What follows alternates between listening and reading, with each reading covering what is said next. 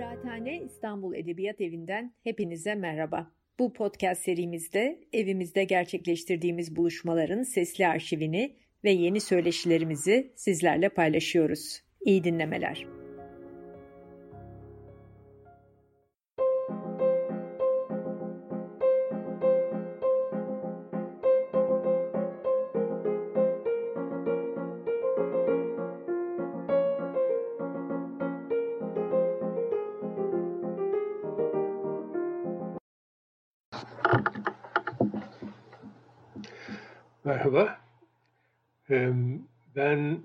Maalesef şu anda yurt dışında olduğum için arkamdaki güzel fon, kıraathane fonu olmadan konuşacağım.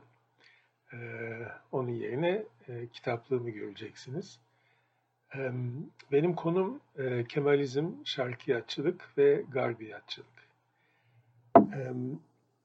Mustafa Kemal ile başlayalım. Mustafa Kemal 1 e, Aralık 1921 tarihinde Bakanlar Kurulu'nun görev ve yetkilerinin tartışıldığı meclis toplantısında yaptığı konuşmada zaman içinde neredeyse atasözü niteliği kazanacak olan bir söz söyledi.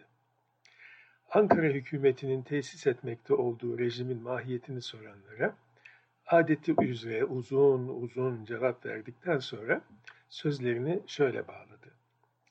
Fakat ne yapalım ki demokrasiye benzemiyormuş, sosyalizme benzemiyormuş, hiçbir şeye benzemiyormuş. Efendiler, biz benzememekle ve benzetmemekle iftihar etmeliyiz. Çünkü biz bize benziyoruz efendiler. Alkışlar arasında biz bize benziyoruz derken Mustafa Kemal kapitalizmle sosyalizmden farklı bir üçüncü yol, bir Türk yolu benimsediklerini vurgulamak istiyordu. Gerçi burada bahsettiği bir siyasi ve iktisadi yol arayışıydı.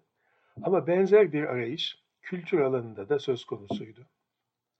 Bugün Kemalizmi sağdan eleştirenler onu bilinçsiz bir batı taklitçiliğiyle özdeşleştirirler.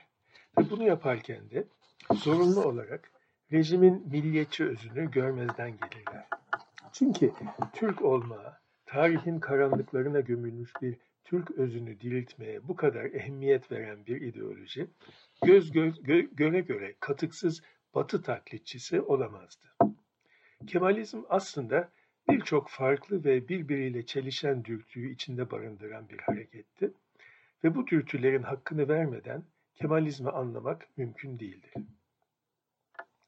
Aynı dönemden birkaç örnek vererek Mustafa Kemal'in en azından ilk zamanlar körü körüne batı taklitçiliği yapmak istemediğini, farklı ve yeni bir çığır açmaya, e, açmayı amaçladığını göstereceğim önce.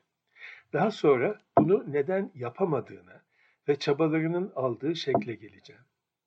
Az önce sözünü ettiğim Bakanlar Kurulu tartışmasından bir örnek vermekle işe başlayayım. Şöyle demiş Mustafa Kemal. Sultan Mahmud-ı Sani memleketin idaresini ıslah etmek mazhar terakkiyat etmek için teşebbüste bulunmak istedi. Fakat vuku bulan teşebbüsat Avrupa'yı taklit etmek oldu. Avrupa kanunlarını almak, Avrupa nizamlarını almak, Avrupa'nın elbisesini giymek gibi bir takım teşebbüsatı ıslahiyede bulundu.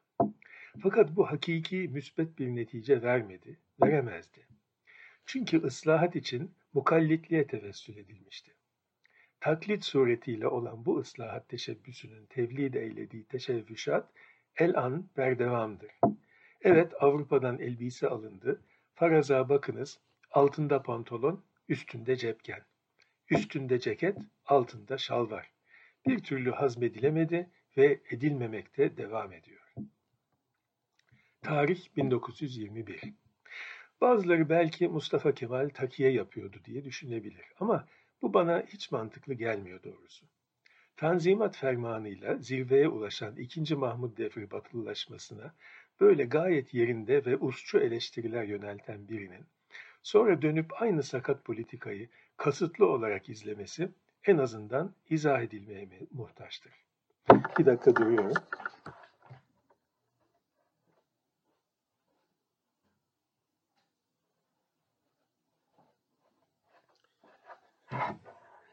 Bunu kesebileceğimizi tahmin ediyorum. Ee, yüklemeden. Devam edeyim. Örneklere devam edeyim. 1 Mart 1922 tarihinde meclisin 3. toplanma yılı açış konuşmasında Mustafa Kemal şöyle demiş. İnsanlar yalnız maddi değil, bilhassa bu kuvayı maddiyede mündemiş, kuvayı maneviyenin tahti tesirinde amildirler. Milletler de böyledir. Kuvve-i maneviye ise bilhassa ilim ve iman ile âli bir surette inkişaf eder. Binaenaleyh, hükümetin en feyizli ve en mühim vazifesi marif umurudur. Asırlardan beri milletimizi idare eden hükümetler, tamimi marif arzusunu izhar ede gelmişlerdir. Ancak bu arzularına vusul için şarkı garbı taklitten kurtulamadıklarından, netice milletin cehilden kurtulamamasına müncer olmuştur. Ertesi yıl 21 Kasım 1923 tarihinde Konya'da Hilal-i Ahmer Cemiyeti'nin Kadınlar Şubesi'nde yaptığı konuşmada ise Mustafa Kemal önce Osmanlı toplumunda uygulandığı şekliyle İslami tesettürü eleştirdikten sonra sözlerini şöyle sürdürmüş. Ecnebilerle temas edebilecek mevkide bulunan kadınlarımızın etvar ve harekatı, milli etvar ve harekatımızın timsali olmayıp, belki Avrupa etvar ve harekatının mukallidi olarak görülüyor. Fil hakika, memleketimizin bazı yerlerinde, en ziyade büyük şehirlerinde, tarzı telebbüsümüz, kıyafetimiz bizim olmaktan çıkmıştır. Tarzı telebbüsümüzü ifrata vardıranlar, kıyafetlerinde aynen Avrupa kadınını taklit edenler düşünmelidir ki, her milletin kendine mahsus ananesi, kendine mahsus adatı, kendine göre milli hususiyetleri vardır. Hiçbir millet aynen diğer bir milletin mukallidi olmamalıdır. Çünkü böyle bir millet ne taklit ettiği milletin aynı olabilir, ne kendi milliyeti dahilinde kalabilir. Bunun neticesi şüphesiz ki hüsrandır. Kısacası 1920'lerin başlarında Mustafa Kemal, Batı'yı körü körüne taklit etmenin anlamsız ve yanlış bir kültür politikası olduğunu gayet iyi biliyordu ve bunu alenen söylüyordu da. Peki o halde savunduğu neydi? Ve savunduğu neden sonunda gerçekleştirilemedi de yüzeysel ve taklitçi bir politika benimsene geldi. Son yaptığım alıntıda Mustafa Kemal'in sarf ettiği bir cümle özellikle kayda değer. Şöyle demiş. Fil hakika memleketimizin bazı yerlerinde, en ziyade büyük şehirlerinde tarzı telebbüsümüz, kıyafetimiz bizim olmaktan çıkmıştır. Bizim kelimesinin üzerinde biraz durmak lazım. Birincisi biz dediği acaba kimlerdi? İkincisi biz dediklerinin tek bir kıyafet tarzı mı vardı? Üçüncüsü bu kıyafet tarzı nereden çıkmış, nasıl olmuş da değişmişti? Taklitten ibaret diye eleştirdiği fikir ve adetlerin batıdan ithal edilmesinden önceki döneme baktığında Mustafa Kemal yine gördüğünden memnun değildi. Örneğin 20 Mart 1923'te Konya'da Türk Ocağı'nda gençlere hitaben yaptığı konuşmada şöyle demişti. Milleti uzun asırlar gaflete bırakan esbab-ı mütenevviye arasında hakiki noktayı bir kelime ile ifade etmiş olmak için diyebilirim ki, bütün sefaletlerimizin sebebi kat'isi zihniyet meselesidir. İnsanlar ve insanlardan mürekkep olan cemiyetler, her şeyden evvel bütün fertleriyle salim bir zihniyete sahip olmalıdırlar. Zihniyeti zayıf, çürük, sakim, sahif olan bir heyet-i içtimaiyenin bütün mesaisi hebadır. İtiraf mecburiyetindeyiz ki, bütün İslam aleminin cemiyeti içtimaiyesinde hep yanlış zihniyetler hüküm sürdüğü içindir ki, şarktan garba kadar İslam memleketleri düşmanların ayakları altında çiğnenmiş ve düşmanların zinciri esaretine geçmiştir. Yani gerçi doğuda, e, doğrudan doğruya İslam dinini suçlamıyordu Mustafa Kemal, İslam alemindeki yanlış zihniyetleri suçluyordu. Fakat eleştirisinin hedefi yeterince açıktı. Bu yanlış zihniyetlerin kaynağı neydi? O konuya pek girmiyordu. Ama bu zihniyetlerin değişmesi gerektiği hususunda hiçbir şüphesi yoktu. Peki çözüm neredeydi? Konyalı gençlere yaptığı konuşmayı söyle, şöyle sürdürmüş. Münevverlerimiz belki bütün cihanı, bütün diğer milletleri tanır, lakin kendimizi bilmeyiz. Münevverlerimiz milletimi en mesut millet yapayım der. Başka milletler nasıl olmuşsa onu da aynen öyle yapalım der. Lakin düşünmeliyiz ki böyle bir nazariye hiçbir devirde muvaffak olmuş değildir. Millete gideceği yolu gösterirken dünyanın her türlü ilminden, keşfiyatından, terakkiyatından istifade edelim. Lakin unutmayalım ki asıl temeli kendi içimizden çıkartmak zor mecburiyetindeyiz. Daha önce de 1 Aralık 1921'deki Bakanlar Kurulu tartışmasında benzer bir görüş dile getirmişti. Mesela diyordu, kıyafete bakınız. Avrupa kıyafetini aldık. Fakat fenalık, saadet, felaket bir milletin tarzı telakkisine tabidir. Bir milletin saadet telakki ettiği şey diğer bir millet için felaket olabilir. Binaenaleyh bir millet kendine göre saadet telakki edeceği bir şeye vasıl olabilmek için tevessül edeceği esbab ve vesait kendi ruhundan çıkarsa o vakit maksada varabilir. Kendi içimizden çıkarmak demiş. Kendi ruhundan çıkarsa demiş. Bu fikir nasıl işlevselleştirilecekti acaba? Bir milletin içi, ruhu diye bir şey var mıdır? Varsa ne demektir ve nasıl belir belirlenebilir? Bu gibi sorular tabii ki ancak milliyetçi bir zihniyet dahilinde anlamlı olabilir. Ve nitekim Mustafa Kemal'in başvurduğu ideolojik çerçeve milliyetçilikti. Atatürk milliyetçiliğinin kimisi döneminden, kimisi Türkiye'nin özgür şartlarından, kimisi de lider kadrosunun tercihlerinden kaynaklanan kendine has bir takım özellikleri vardır. O halde önce tarihsel bağlamı kısaca gözden geçirelim. Milliyetçilik ideolojisi 18. yüzyılda yeni dünya sömürgelerinin bağımsızlık mücadelelerinde doğmuş, Fransız devrimiyle Avrupa'ya sirayet etmiş, 19. yüzyılda dünya çapında yaygınlık ve hem siyasi hem de ahlaki meşruiyet kazanmıştır. Osmanlı İmparatorluğundaki muhalif etnik grupların Sırp, Yunan, Bulgar, Ermeni, Arap gibi bu dönemde giderek bir ulusal bilinç geliştirip imparatorluğa karşı bağımsızlık mücadelesi vermeye başlamalarına karşın aynı dönemde imparatorluğun asli unsuru addedile gelen Türkler henüz Osmanlı Devleti dışında bir varlık tahayyül edemiyordu. Gerçekten de her ne kadar Sultan II. Mahmut döneminden itibaren Türkçe ve ideoloji ideoloji olmasa da kimlik anlamında Türklük, imparatorluğun idari işlerinde önem kazanmaya başlamışsa da adına milliyetçilik denebilecek bir fikir akımının Türkler arasında gelişmesi epey zaman aldı. Bildiğiniz gibi çöken imparatorluğu kurtarmak için önce Osmanlıcılık akımı ortaya çıktı. Ancak milliyetçiliğin cazibesine, cazibesine kapılmış olan gayrimüslim tebaa arasında özellikle Balkanlarda ve Doğu Anadolu'da alıcı bulamadı. Bunun üzerine İslamcılık ortaya çıktı. Ama bu akımda gayri Türk Müslümanlardan, özellikle Araplardan, Arnavutlardan rağbet görmedi. Türkçülük de denilen Türk milliyetçiliği bu sırt çevirmelerin ardından üçüncü seçenek olarak ve neredeyse kerhen ortaya çıktı. Ama organik diyebileceğimiz bir şekilde, yani Osmanlı topraklarının etnik açıdan Türk olan nüfusunun giderek kendini bir millet olarak tahayyül ede gelmesinin sonucu olarak çıkmadı ortaya. Bunun en açık kanıtı 1968 yılında İzmir'de Sümerbank fabrikası işçileri arasında Şerif Mardin'in gerçekleştirdiği ankette kendinizi nasıl görürsünüz sorusunu yanıtlayanların sadece yüzde 50 onda 3'ünün Türk, yüzde 37 onda 5'inin ise Müslüman cevabını vermesidir. Diğer kimlik e, belirleyenleri arasında İzmirli olmak, kendi memleketinden olmak ve işçi olmak vardı.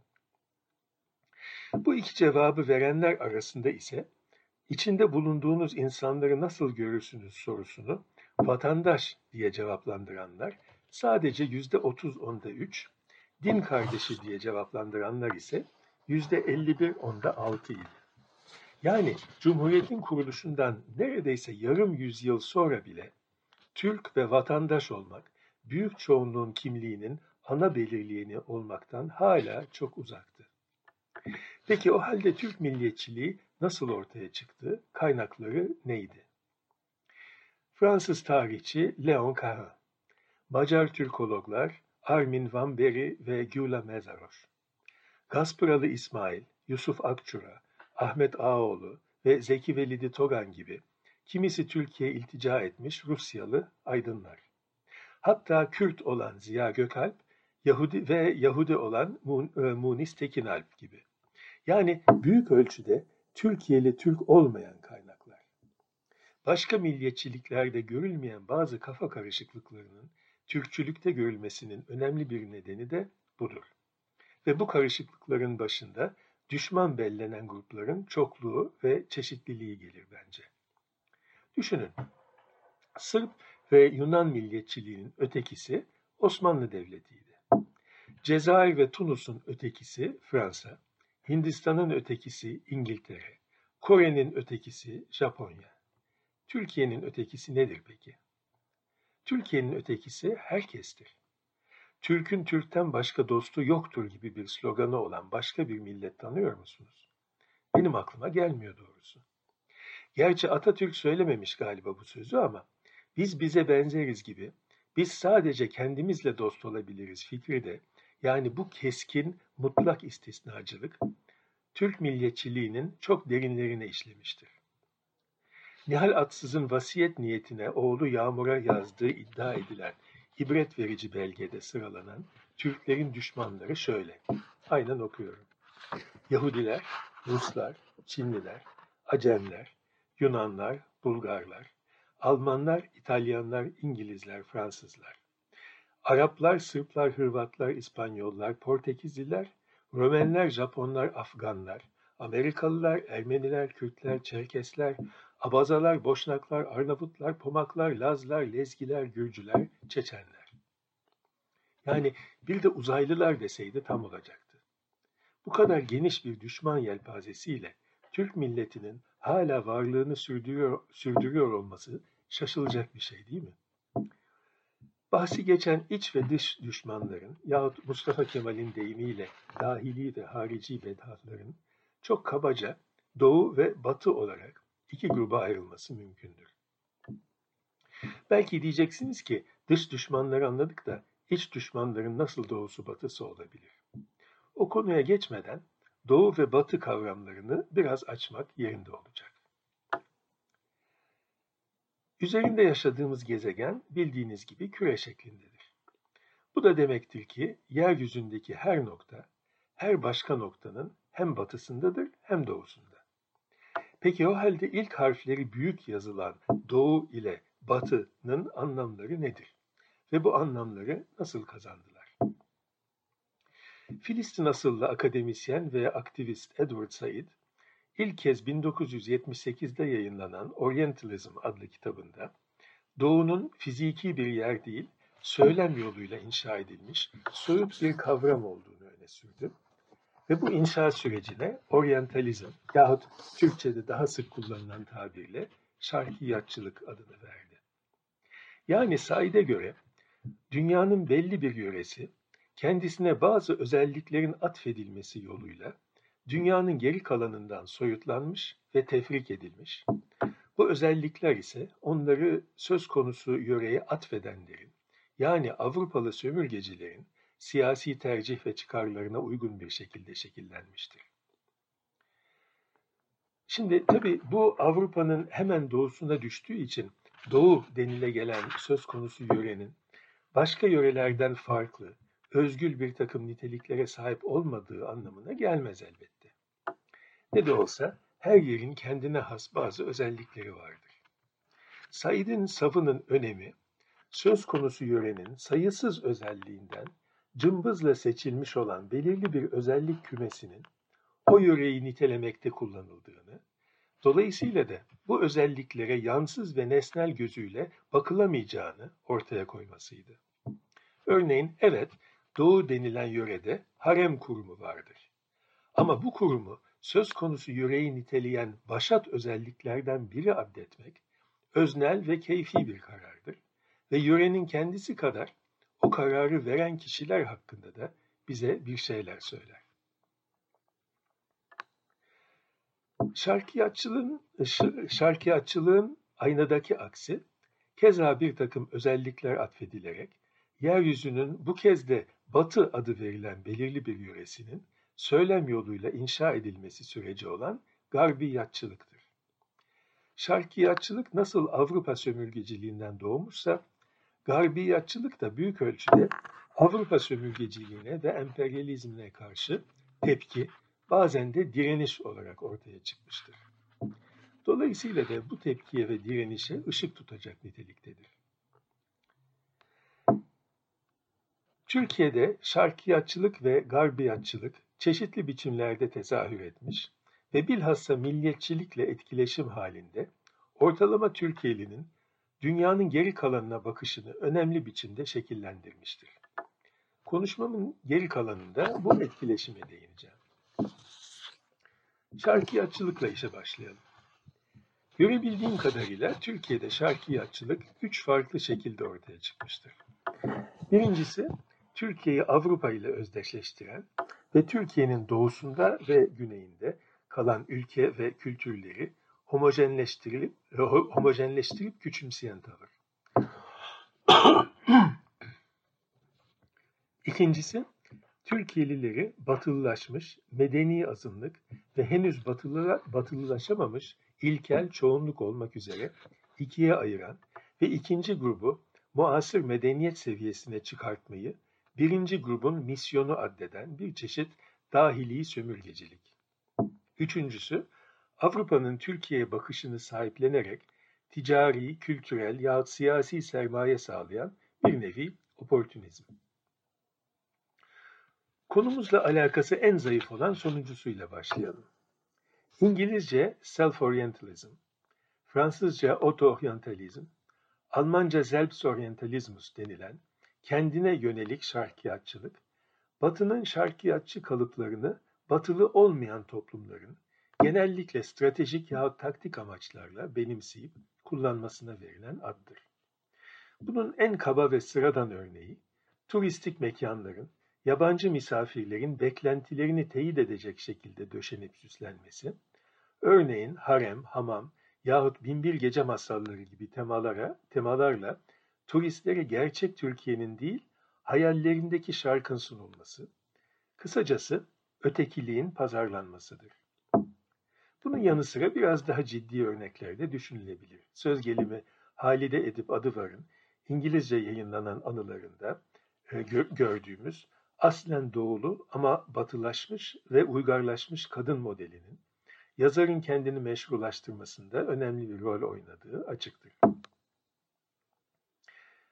Konumuzla biraz daha yakından ilişkisi olan birinci kategoriye geçelim. Türkiye'nin güneyindeki ve doğusundaki komşulara karşı takındığı küçümseyici tavır. Bunun çarpıcı bir örneği bugünkü iktidarın yere göğe sığdıramadığı Adnan Menderes hükümetinin dış politikasıdır. Süveyş krizinde İngiltere'nin, Fas, Tunus ve Cezayir'in bağımsızlık mücadelelerinde Fransa'nın, İran'da petrolün millileştirilmesinde Amerikan ve İngiliz petrol şirketlerinin tarafını tutan, Bağlantısızlar Hareketi'nin kuruluşunda önemli rol oynayan Bandung Konferansı'nda Batı blokunun çıkarlarını savunan Türkiye'nin tavrı, yalnız Batı'ya yaranmak değil, ayrıca Doğu'yu hor görmek üzerine kurulmuştu. Günümüz muhafazakarları ne derse desin, Demokrat Parti iktidarındaki Batı yaltakçılığının yanında Kemalist rejim zemzemle yıkanmış gibidir. Ve bugün örneğin Suriyeli sığınmacılara Türkiye'de bazılarının reva gördüğü insanlık dışı muamelenin de arkasında aynı aşağılamanın hatta ırkçılığın yattığına kimsenin şüphesi olmasın. Fakat bence şarkiyatçılığın bu iki tezahüründen de çok daha önemlisi ikinci kategori yani Kemalizmin dahili sömürgecilik niteliğidir. Dolayısıyla bu konuda biraz ayrıntıya girmek sanırım yerinde olacak. Her şeyden önce dahili sömürgecilikle ne demek istediğimi izah edeyim. Genellikle sömürgecilik dendiğinde bir ülkenin başka bir ülkeye tahakküm etmesi anlaşılır. Siyasi, iktisadi, askeri, kültürel alanlarda dayatılan sömürgeci tahakkümün meşrulaştırılması için de gerek sömürgeci metropollerde, gerekse sömürgelerin kendisinde bir takım ideolojik araçlar seferber edilir. Bu araçların başlıca, başlıca işlevi, sömürgeciliğin istismar ve sömürü boyutunu mümkün mertebe örtbas etmektir. Ve bu nedenle eğitim, sağlık hizmetleri, altyapı inşası gibi diğer yan faaliyetler öne çıkartılır. Başka bir deyişle geri kalmış olan sömürgeleri muasır medeniyet seviyesine çıkartmak gayesi vurgulanır ve sömürgeciliğin günahları bu şekilde aklanır. Kemalistlerin muasır medeniyet seviyesine çıkartmak kalıbını burada zikrederek size meramımı anlatabilmiş olduğumu sanıyorum. Sömüren sömürülen ilişkisinin illaki iki ayrı ülke arasında var olması gerekmez. Tek bir siyasi birimin, tek bir ülkenin sınırları içerisinde de sömürgecilikten söz edilebilir. Ve önerdiğim şudur ki, Cumhuriyet'in ilk on yıllarında Türkiye'nin büyük şehirlerinin önderliğinde kırsal alanlarının çağdaş, çağdaşlaştırılması e, girişimi bir çeşit sömürgecilikti. Bir daha okuyayım. Ve önerdiğim şudur ki, Cumhuriyet'in ilk on yıllarında Türkiye'nin büyük şehirlerinin önderliğinde kırsal alanların çağdaşlaştırılması girişimi bir çeşit sömürgecilikti. Örneğin Yakup Kadri'nin Yaban romanını ele alalım. Bildiğiniz gibi konusu Birinci Dünya Savaşı'nda kolunu kaybeden Ahmet Celal adın, adlı şehirli bir subayın İstanbul'un işgali üzerine gidip Emir Eri'nin köyüne yerleşmesi ve orada giderek şehirli aydın kesimle köylü ahali arasındaki derin uçurumun bilincine varmasıdır.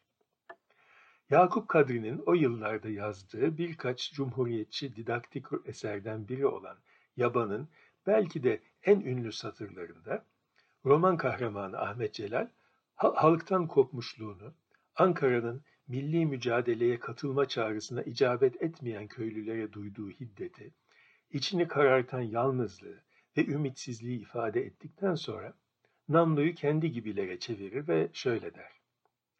Bunun nedeni Türk aydını, gene sensin. Bu viran ülke ve yoksul insan kitlesi için ne yaptın? Yıllarca, yüzyıllarca onun kanını emdikten ve onu bir posa halinde katı toprak üstüne attıktan sonra şimdi de gelip ondan tiksinmek hakkını kendinde buluyorsun. Anadolu halkının bir ruhu vardı, nüfuz edemedin. Bir kafası vardı, aydınlatamadın. Bir vücudu vardı, besleyemedin. Üstünde yaşadığı bir toprak vardı, işletemedin. Onu hayvani duyguların, cehaletin, yoksulluğun ve kıtlığın elinde bıraktın. O katı toprakla kuru göğün arasında bir yabani ot gibi bitti. Şimdi elinde orak buraya hasada gelmişsin. Ne ektin ki ne biçeceksin. Bu sır ısırganları, bu kuru dikenleri mi? Tabii ayaklarına batacak. İşte her yanın yarılmış bir halde kanıyor ve sen acıdan yüzünü buruşturuyorsun. Öfkeden yumru yumruklarını sıkıyorsun. Sana ıstırap veren bu şey senin kendi eserindir. Senin kendi eserindir. Evet Yakup Kadri burada Ahmet Celal'in ağzından yahut kaleminden halkın içinde bulunduğu durumdan kendini ve kendi gibileri sorumlu tutuyordu ama bundan çok daha anlamlı, anlamlısı Anadolu'ya ve Anadolu halkına karşı tavrı bence. Nüfuz edilecek bir ruh, aydınlatılacak bir kafa, beslenecek bir vücut, işlenecek bir toprak. Yani pasif, şehirli aydının müdahalesini bekleyen, cahil, yoksul ve geri kalmış bir yığın, bir yabani ot. Bir Fransız yahut İngiliz sömürgeci subayınkinden ne farkı var bu tavrın? Onlar da Afrika'yı, Asya'yı aydınlatmaktan söz etmemişler miydi? Yerlilerin hayvani duygularıyla, cehaletiyle, ilkelliğiyle haklı göstermemişler miydi uyguladıkları baskıyı? Bence Mustafa Kemal'i batıcılığa götüren işte bu sömürgeci, şarkiyatçı, şarkiyatçı tavır olmuştur. Gerçi batılı sömürgeciliğin harisliği, bencil açgözlülüğü yoktu Kemalistlerin sömürgeci tavrında. Amaçları Anadolu'nun doğal kaynaklarını gasp etmekten ibaret değildi. Onlar çökmüş bir imparatorluktan ve kanlı savaşlardan arta kalmış olan ülkelerini gerçekten de kalkındırmak istiyordu. Gel gör ki tepeden inmecilikleri ve buyurganlıkları halkı bu projeye ortak etmelerine izin vermedi. Onlar için halk işlenecek, biçim verilecek bir ham maddeden ibaretti. Halktan insanların görüşlerinin, inançlarının, özlemlerinin hiçbir önemi yoktu. Çünkü hepsi çağ dışıydı. Kendilerini çağdaşlaş, çağdaşlaştıracak bir motora ihtiyaçları vardı. Ve bir motor içinde bulunduğu arabanın fikrini sormaz, sürükleyip götürür. Öte yandan Mustafa Kemal, Türk milletinin özünü, Osmanlı döneminde İslam ve Arap kültürü, kozmopolitlik, Avrupa devletlerine verilen kapitülasyonlar ve gayrimüslim tebaanın bu yoldan kazandığı haksız ayrıcalıklar gibi çeşitli etmenlerin bastırmış, Türk halkına, halkına unutturmuş olduğu özünü yeniden yüz, gün yüzüne çıkartmak istiyordu. Yani hor görülen halk aslında tarihin gizlediği bir cevher, toprak altında kalmış bir define, arkeoloğunu bekleyen bir gömüydü. O halde Türk milleti aslen doğu değildi. Onu kendi dışındaki bir takım öğeler doğulaştırmıştı ve şimdi eski asaletine iade edilmeyi, edilmeye namzetti. Asıl doğu Türkleri zorla kendilerine benzetmiş olan Araplardı, Acemlerdi. Kısacası Batı'nın doğusu olduğu gibi Doğu'nun da kendi doğusu vardı. Ve böyle düşünmekte Mustafa Kemal hiçbir şekilde yalnız değildi. Usama Makdisi'nin gösterdiği gibi Osmanlılar şarkiyatçılıkta Avrupalılardan aşağı kalmamıştır. Ondan bir alıntı yapayım. Diyor ki 19. yüzyıl reformlarının başından itibaren Osmanlılar Batı şarkiyatçılığının gücünün farkındaydı. Siyasi ve sömürgeci sonuçlarına karşı direnmekle birlikte altında yatan zaman ve ilerleme mantığını benimsiyordu. Osmanlı şarkiyatçılığı yanlışlıkla ortaya çıkmadı. Osmanlı çağdaşlığının her bir yanına nüfuz etmiş olan tanımlayıcı bir veçesiydi. Osmanlı reformlarının imparatorluğun tebaasını irdelemeye, hizaya sokmaya ve ıslah etmeye yönelik çabaları, Avrupalıların sömürgelerindeki yerli tebaaya temsil ediş biçimlerine benzer bir şekilde, imparatorluk dahilinde mevcud olan premodernlik kavramını üretti. Bu süreç, imparatorluğun güya durağan olan diğer etnik ve ulusal gruplarına rehberlik edip, onları Osmanlı çağdaşlaşmasına götürecek olan modern Osmanlı Türk milleti fikriyle doruğuna erişti. Osmanlı reformları, imparatorluğun ıslah olmamış premodern tebaasıyla topraklarında cisimleşen yozlaşmış doğulu ben ile Osmanlı İmparatorluğu'na hükmeden Osmanlı Türk seçkinlerinin hiç olmazsa kısmen temsil, temsil ettiği Müslüman çağdaş beni birbirinden tefrik ediyordu. Görüldüğü gibi Mustafa Kemal en azından 19. yüzyılın ilk yarısına kadar giden bir zihniyetin varisiydi. Başlıca katkısı o zihniyette Türklük öğesinin rolünü öne çıkartmak ve somutlaştırmak olmuştu. Ama bu çok sürmedi. İnebolu Türk Ocağı'nda 28 Ağustos 1925'te verdiği konuşmada evvelki konuşmalarından hayli farklı bir eğilim görülüyor. Sözlerine şöyle başladı Mustafa Kemal. Efendiler, Türkiye Cumhuriyeti'ni tesis eden Türk halkı medenidir. Tarihte medenidir, hakikatte medenidir. Medeniyim diyen Türkiye'nin hakikaten medeni olan halkı başından aşağıya bazı haricisiyle dahi medeni ve mütekamil insanlar olduğunu fiilen göstermeye mecburdur. Bizim kıyafetimiz milli midir? Bizim kıyafetimiz medeni ve, ve beynel milel midir? Tabirimi mazur görünüz. Altı kaval üstü şeşhane diye ifade olunabilecek bir kıyafet ne millidir ve ne de beynel mileldir.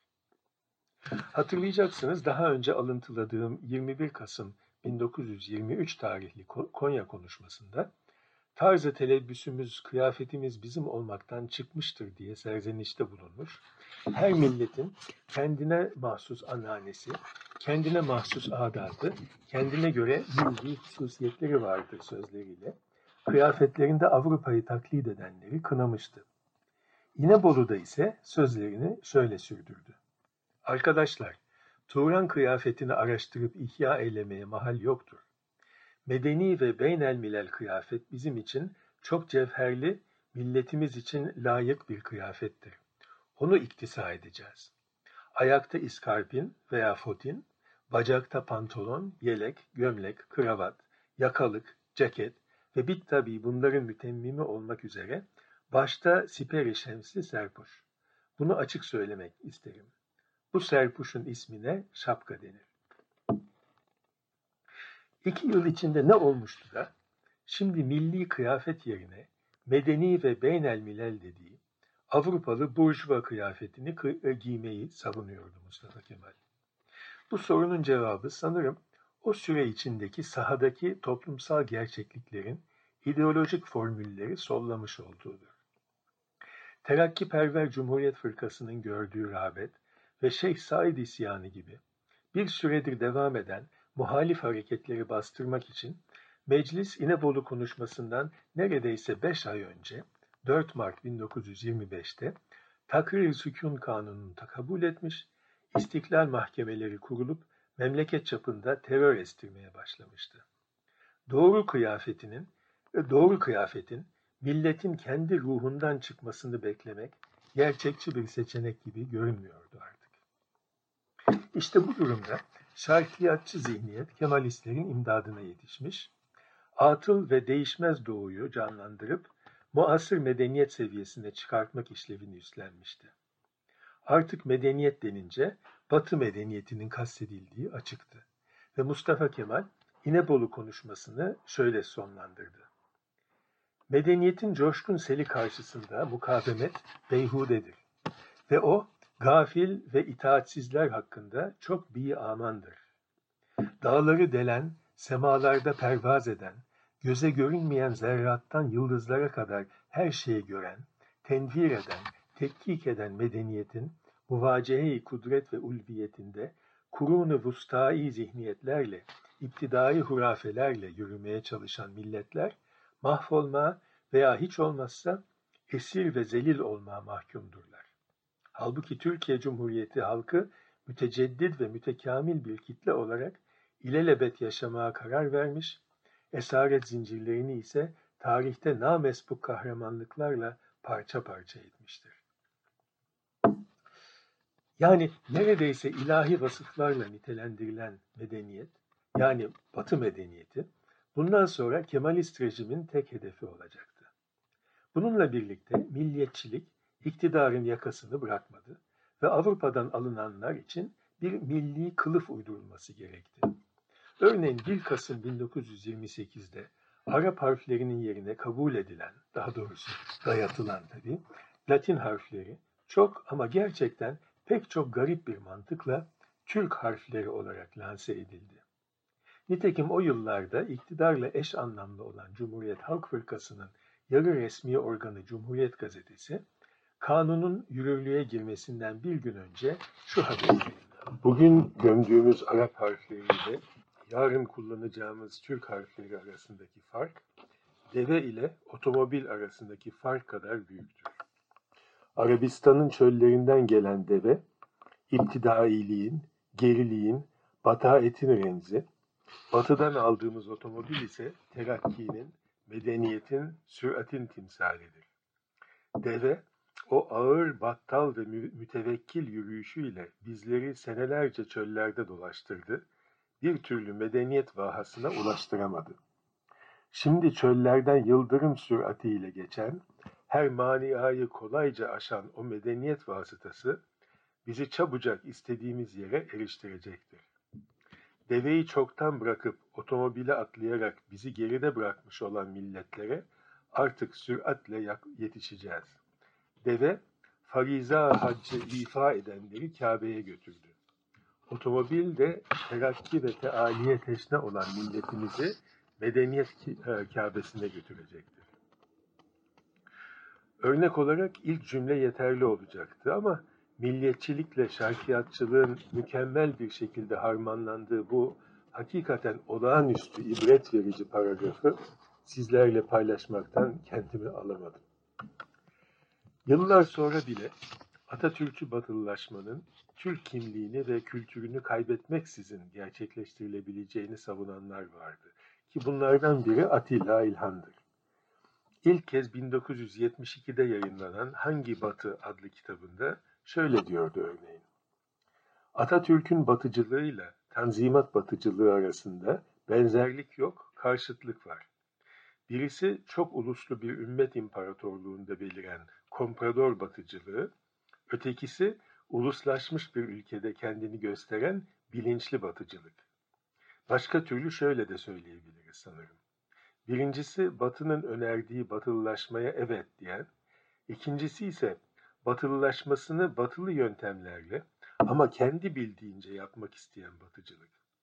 Asıl Atatürk devrimi işte burada. Türkiye batılı fakat Türk bir toplum olacaktır.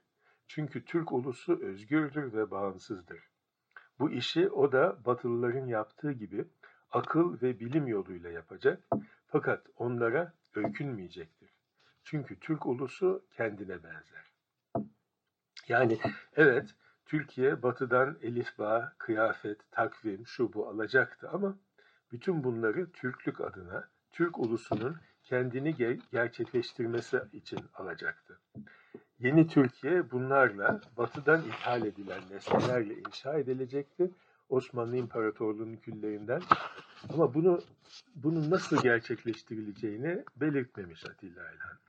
Milliyetçilik, daha doğrusu millilik, Tanzimat batıcılığıyla Atatürk batıcılığı arasında fark olması için yeterliydi ona göre. Benzer bir durumu antropolog Michael Hertzfeld Yunanistan bağlamında irdelemiş. 400 yıla yakın Osmanlı idaresinde kalmış olan Yunanistan'ın gündelik hayatında Osmanlı kültürünün izlerine sıklıkla rastlanması elbette doğaldır. İşte Cumhuriyet Türkiye'sinde Arap etkilerinin kültürden tasfiye edilip özgün bir Türk kültürü üretmek için batıdan elifba ithal edilmiş olması gibi Yunanistan'da da Türk etkilerinin kültürden tasfiye edilip özgün bir Yunan kültürü üretmek için batıdan muhtelif şeyler ithal etmek yoluna gidildiğini anlatıyor Herzfeld. Tabi görünürde iki durum arasında şöyle bir fark var. Batı kültürünün temelinin antik Yunan kültürü olduğu inancı hakim. Yani batıdan getirilenler yabancı değil. Ama Herzfeld'in dediği gibi bu aydınlanma çağı bakiyesi bir efsanedir aslında. Kaldı ki her şeyden önce batı kültürü diye yekpare bir nesne olup olmadığının sorgulanması gerekir. Atlas Okyanusu'nun kıyılarından Ural dağlarına kadar Avrupa'nın her köşesini kuşatan tek bir kültür, bu coğrafi alandaki her nesneden antik Yunan'a giden kesintisiz bir çizgi mi vardır? Ve bu da bizi garbiyatçılık konusuna getiriyor. James Carrier'ın batılı düşünürlerin çalışmaları bağlamında batının özcüleştirilmiş imgelerinden oluştuğunu belirttiği garbiyatçılık, birçok bakımdan Edward Said'in yeniden tanımladığı anlamıyla şarkiyatçılığın tam karşıtıdır. Yani somut bir gerçeklikten e, ziyade söylem yoluyla inşa edilmiş olan soyut bir fikirdir Batı. Bu fikrin kökeni aslında gayet eskidir. Örneğin Avrupa kavramı antik Yunanistan'a dayanır. Ama modern emperyalizm çağında Doğu kavramı gibi Batı kavramı da değişmiş, yeni anlamlar kazanmış, coğrafi değil her şeyden önce siyasi ve kültürel bir terim haline gelmiştir. Ve bu süreç içerisinde özellikle son 200 yılda homojenleştirilerek ya ululanmış ya da lanetlenmiştir. Dolayısıyla garbiyatçılık da Said'in tanımladığı şarkiyatçılık gibi modern bir kavram olarak ele alınmalıdır. Türkiye bağlamına yoğunlaşırsak, örneğin Evliya Çelebi'nin seyahatnamesinde Avrupa'nın Osmanlı idaresinde olmayan yörelerine nasıl baktığını, oralara ve oralarda yaşayan e, yaşayanlara ne gibi nitelikler atfettiğini incelemek ilginç sonuçlar verir. Ama bizi burada ilgilendiren Batı kavramının ve garbiyatçılığın milliyetçilikle karşı karşıya geldiği son dönemde aldığı biçim. Bildiğiniz gibi 18. yüzyılın sonlarından itibaren Osmanlıların batıya bakışı değişmeye başlamış. 19. yüzyıl boyunca da bu açılım yoğunlaşarak devam etmiştir. Avrupa ülkeleriyle Osmanlı Devleti arasındaki güçler dengesinin Osmanlıların aleyhine değişmesinin sonucunda Batı artık fethedilmeyi bekleyen kafir toprakları değil, eski askeri gücünü ve siyasi nüfuzunu kaybetmiş olan imparatorluğun çökmesini önleyebilecek idari, bilimsel, teknolojik ve hatta kültürel yeniliklere kaynaklık edecek bir kıdve olarak görülüyordu. Örneğin Doktor Abdullah Cevdet şöyle diyordu 1914'te. Bir ikinci medeniyet yoktur. Medeniyet Avrupa medeniyetidir. Bunu gülüyle, dikeniyle isticnat etmeye mecburuz. Tabi Avrupa'yı biraz gezmiş olan herkesin bildiği gibi, örneğin Portekiz yahut Yunanistan ile İngiltere yahut İsveç arasındaki fark, Portekiz yahut Yunanistan ile Türkiye arasındaki farktan hayli büyüktür birçok açıdan. Yani Avrupa medeniyeti diye, Garp diye homojen ve tekil bir şey yoktur. Abdullah Cevdet gibi bazı Osmanlı batılılaşmacılarının tavrı tahmin edileceği gibi çeşitli tepkilere yol açtı. Ben burada batılılaşmacıların garbiyatçılığından değil, onlara tepki gösterenlerinkinden söz edeceğim. Önce solun garbiyatçılığından, sonra da sağınkinden. Bunlardan birincisinde üstünden düşen anti-emperyalist bir kisveye bürünmüş Kemalist milliyetçiliği buluyoruz. İkincisinde ise önce Tanzimat batılılaşmacılığına, sonra da bunun Kemalist versiyonuna karşı çıkan İslamcı kisveye bürünmüş bir yerlicilik, yani İngilizcesi nativism. Her ikisinde de batıya yüklenen anlamlar olumsuzdur. Soldaki garbiyatçılıkla başlayalım. Bugünkü gençler arasında ister muhafazakar olsunlar, ister laik, Atatürk'ün siyasi yelpazenin solunda durduğuna dair yaygın bir inanç vardır. Oysa böyle bir şey kesinlikle söz konusu değil. Atatürk'ün sol ile yakın uzak hiçbir ilişkisi yoktur. Hiçbir zamanda olmadı. Herhalde kısmen sağı dinci siyasetten ibaret sanmaktan ileri gelen bu yanılgı yeni değil. Anti-emperyalizmle milliyetçiliği sıklıkla birbirinden ayıramayan 1960'lar solunda da çok yaygındı. O dönemde böyle düşünen Kemalist sol dediğimiz cephenin fikir önderlerinden Doğan Avcıoğlu'nun ilk baskısı 1968'de yapılan ünlü eseri Türkiye'nin düzeninde şöyle bir paragraf okuyoruz. Osmanlı İmparatorluğu'nun Doğu ve Batı arasında köprü durumunda olan coğrafi mevkii ve batılı kapitalistlerin ham madde deposu ve pazar olarak iştahını kabartan olanakları, Türkiye'yi yalnız ekonomik planda değil, politik ve askeri planda da Avrupa'nın baş hedefi yapmaktaydı. Türkiye'ye yöneltilmiş bin yıllık ehli salipten söz etmek herhalde büsbütün yanlış sayılmaz. Bilmeyenler için hemen söyleyeyim.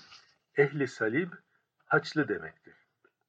Bu sözlerin tarih dışılığını vurgulama nereden başlamalı doğrusu bilemiyorum.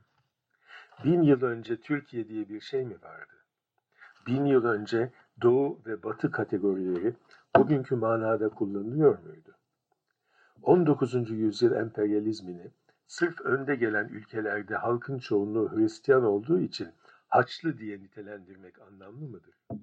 Her neyse, dönemin Türk soluna hakim olan garbiyatçılığa, yani batının türdeşleştirilip bir takım özcü kalıplara ve imgelere indirgenmesine iyi bir örnek teşkil ediyor bu. Hatta bu türdeşlik Osmanlı topraklarındaki gayrimüslim tebaayı da kapsıyordu. E, Avcıoğlu'na göre.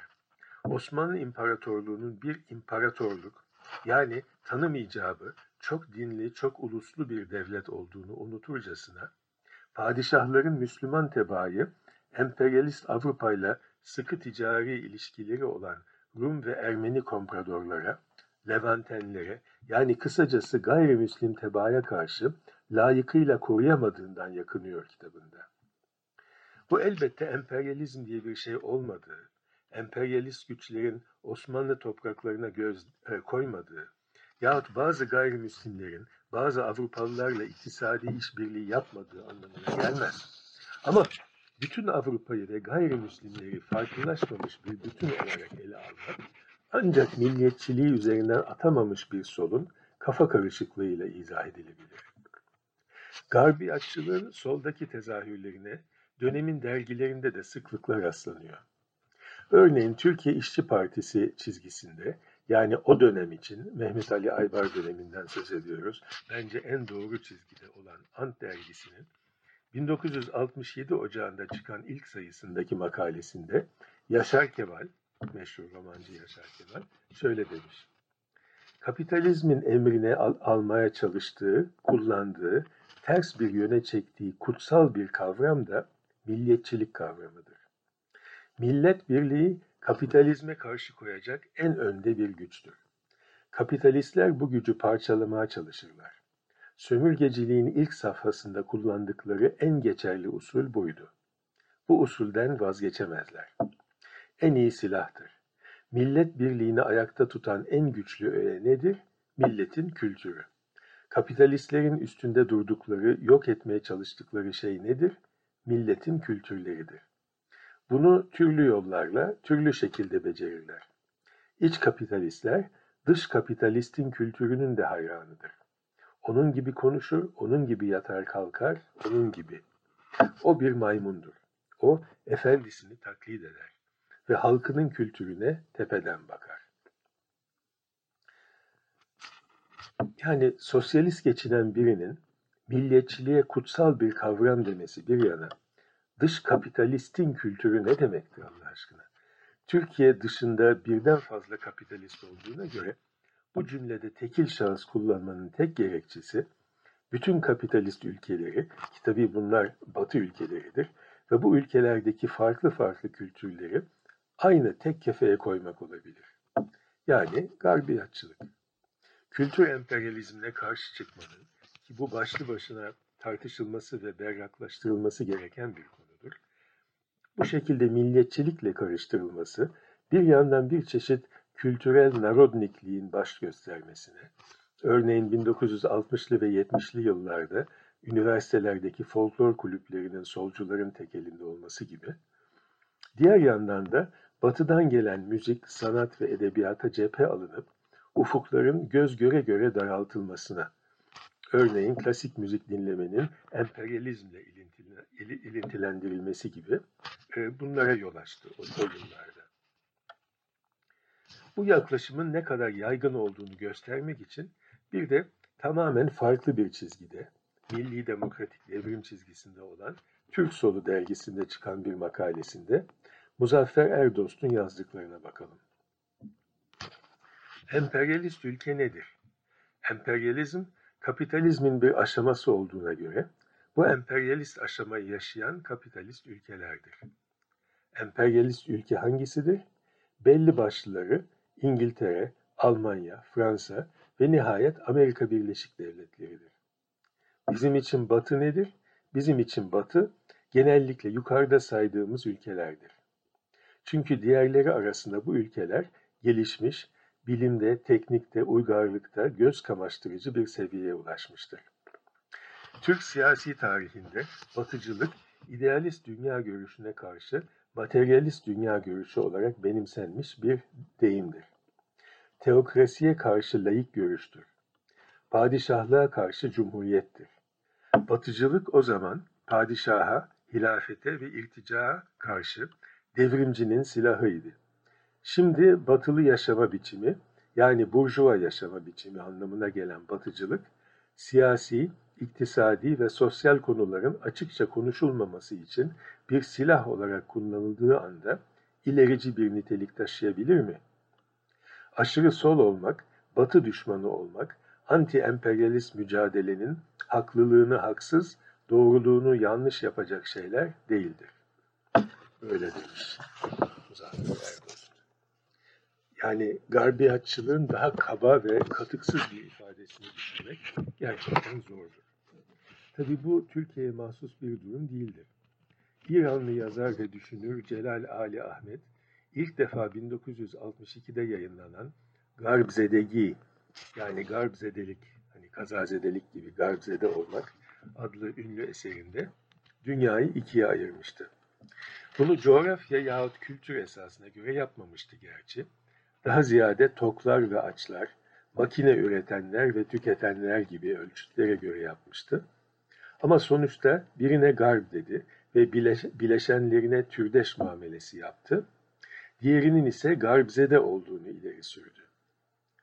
Ve ilginçtir ki gençliğinde Tude yani İran Komünist Partisi üyesi olmasına sonradan partiden ayrılmakla birlikte sosyalizmden vazgeçmemesine rağmen eserine ve fikirlerine asıl sahip çıkanlar soldan ziyade başta Ayetullah Hümeyni olmak üzere İran devrimini gerçekleştiren mollalar oldu.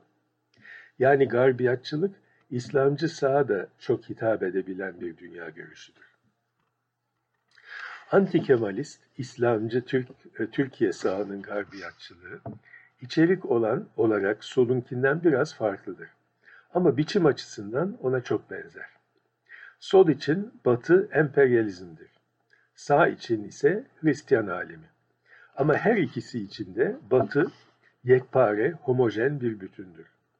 İslamcı sağın garbiyatçılığına örnek olarak Mehmet Akif'in 1921'de Millet Meclisi tarafından İstiklal Marşı'nın güftesi olarak kabul edilen şiirin e, dördüncü kıtası yeter de artar herhalde.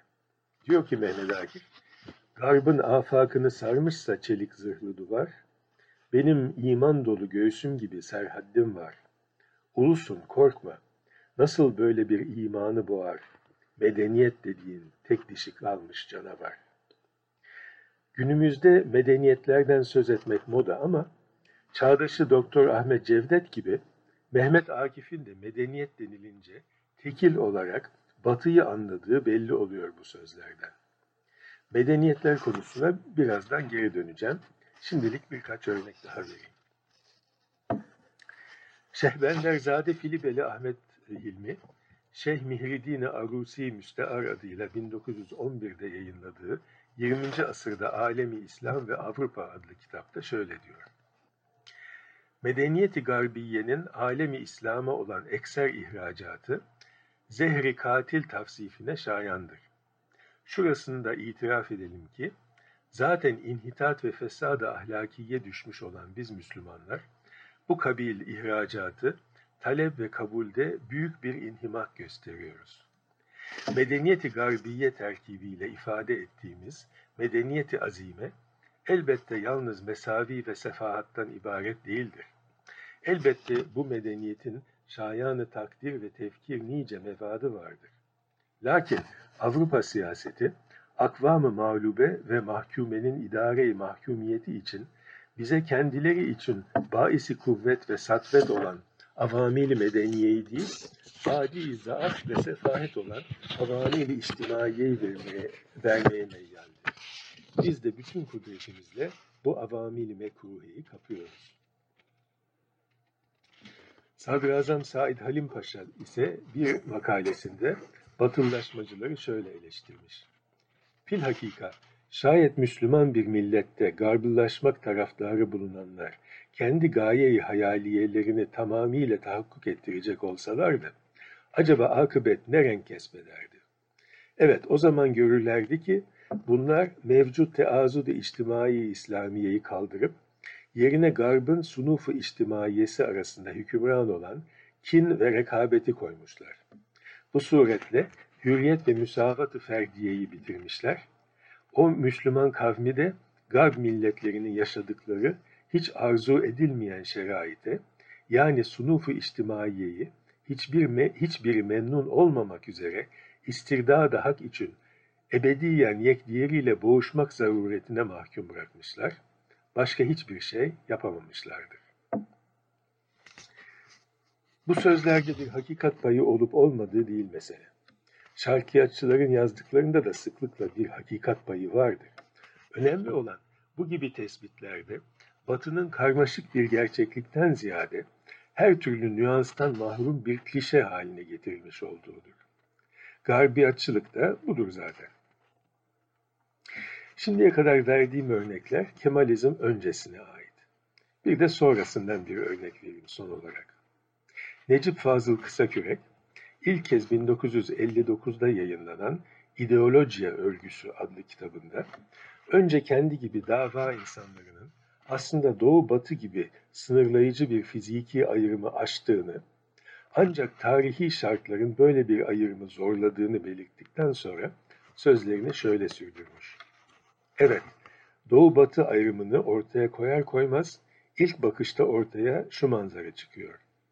İçeride Hint denizine doğru bütün vecd ve hakikatini kaybetmiş, her türlü savunma kudretinden mahrum, sadece yılgınlar, ezginler ve kravatlı maymunlardan ibaret ölü bir insanlık.